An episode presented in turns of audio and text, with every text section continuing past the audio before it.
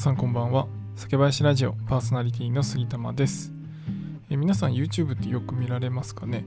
えー、その中でですね中田敦彦さんの YouTube 大学という番組をご存知の方、えー、いらっしゃると思うんですが、えー、そこでですね取り上げられていたのが、えお酒をやめると。いうお話でした。で、ちょっとね、あの、お酒の配信をしてる僕からするとすごい気になったので、えー、ちょっとその中身と、まあどう思ったのか感想になるんですが、ちょっとお話ししたいと思います。このチャンネルでは日本酒を知らない方にも日本酒をちょっと身近に感じていただけるように日本酒の選び方やエピソード日本酒の銘柄紹介などをテーマにお話しします。ということで、まあ、あの結論から言うとですねまあ、面白かったです。はい。っ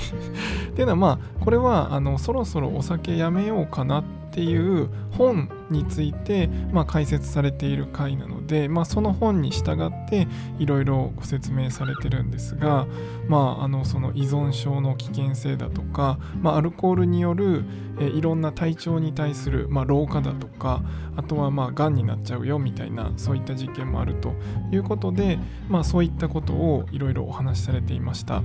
でまあある一定はですねおそらく皆さん気づいているところもあると思いますし、えー、例えばですね、まあ、お酒を飲むと覚醒しちゃうというところでいくとあのうちの妻はですねお酒一滴も飲まないんですけどたまにですね飲むことがあります。ただやっぱりそのお酒を飲まない理由の一つとしてはめちゃくちゃ目が覚めるっていうんですよね。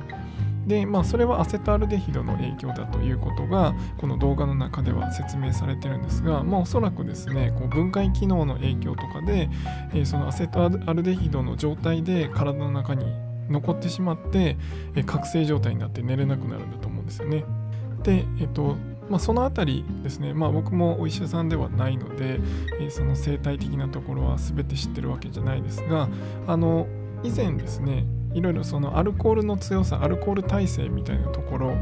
の、研究をしているところとのお話を聞いたことがあるんですがやっぱりですねそのアルコールから分解して、アセトアルデヒドになってでそこから酢酸に変わっていくんですよね。でまあそのアルコールからアセトアルデヒドに行くための、まあ、分解するための酵素が強い人でアセトアルデヒドから酢酸に分解する時の酵素が強く分泌される人ということで、まあ、そこもですねやっぱ個人差があるそうです。でまあそこのえどっちが強いか両方強い人がだからお酒を水のように飲むような方ですよね、えー、どんだけ飲んでも全然顔も変わらないし全然酔わないみたいな方たまにいらっしゃると思うんですが、まあ、そういう人はそこの分解酵素アルコールの分解酵素がすごい多くて、えー、アルコールを飲んでも、えー、すぐ酢酸になっちゃうので、えー、何も体に影響が出ないというか酔っ払った状態とかにならないという方も、いらっしゃいます。で例えば、えー、アセトアルデヒドに変える分解酵素は多いけど、えー、その後の酢酸にするところが酵素が少ないとかになるとアセアセトアルデヒドになっている状態が長く続くので、まあ、その分こう寄った状態が続くとか、えー覚醒状態が続くとか、まあ、そういった影響もあるそうです。まあ、そういったこともあるので、まあ、この動画ではですねやっぱりそういった実験があったりとか、まあ、そのいろんな研究とかから含めて、まあ、この本が書かれていると思うので、まあ、もちろんあのお酒は良くないですよっていうことはあの一定あの人によってはですねあるのかなと思います。なので、まあ、お酒の配信をしてるから言うっていうよりは、まあ、あのやっぱりご自身の体ですね、えー、やっぱ僕自身は今のところ、えー、体重も、えー、まあ、ちょっとねあの在宅が始まって太ったりしたんですけど、まあ、そこからお酒を毎日飲んでても1 2キロぐらい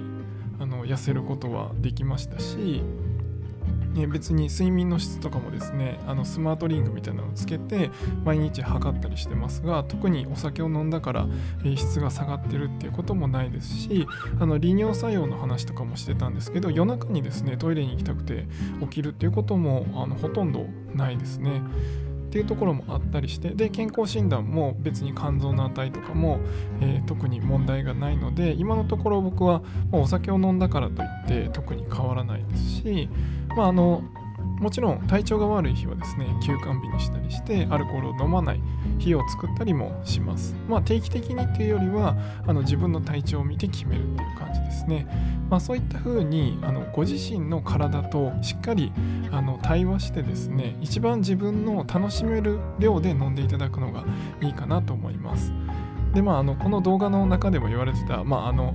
本当に酩酊状態というか本当に酔っ払ってるのにまだ飲もうとするみたいな、まあ、そういった状態であまり酔っ払いすぎるとこう自分の意思じゃなくて、まあ、どっちかというとこう潜在的な欲求みたいなところでお酒を飲んでしまって、体を壊してしまうということは結果的にありえるんじゃないかなと思います。で僕があのやっぱりやってほしいのはよりお酒を飲むことでなんか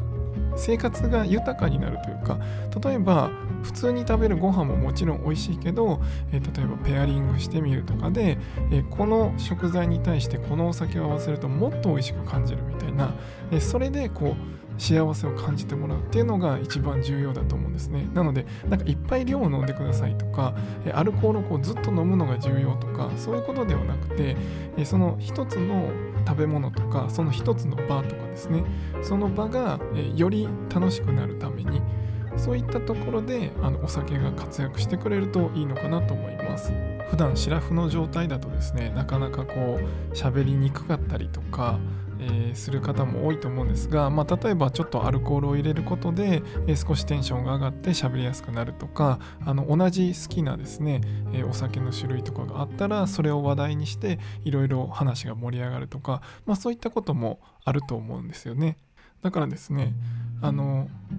まずご自身の体がちょっと調子がおかしいとか、え最近しんどいとかまあ、そういったことがあったら是非ですねお酒はやめた方がいいと思います。あのもちろん飲んでほしいんですけど、まあ、そこを無理して飲むっていうよりはやっぱり何をするにしても美味しいものを食べるにしても楽しいところに行くにしても何をするにしてもやっぱり体が健康でない限りは何もできなくなってしまうので、まあ、そういう方はですね是非禁酒とか、まあ、減らすとかです。ね最初は減らすところから始まるかもしれませんが、まあ、そういったことを考えていただくのが第一かと思います。やっぱ健康第一ですね。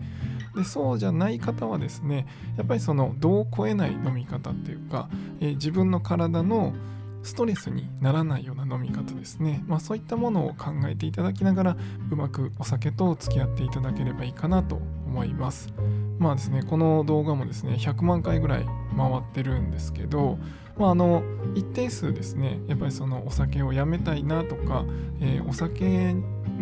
を飲んだから体調が悪いとか、まあ、そういう方もいらっしゃるんだと思うんですよね。だからあのそういう方にこう無理やりいやそんなことはないお酒は絶対飲んだあの百薬の長なんだみたいなそんなことはですね僕も別に医者ではないのでそんなことは言えませんなのであのぜひですね楽しんで飲んでいただける範囲で、えー、より今の生活を豊かにするためにえ、その一つのまあツールというか楽しみの一つとしてお酒と向き合っていただければ僕は嬉しいなと思います。でその中でやっぱりあのどれだけ早くですねその楽しみにたどり着けるかとか、えー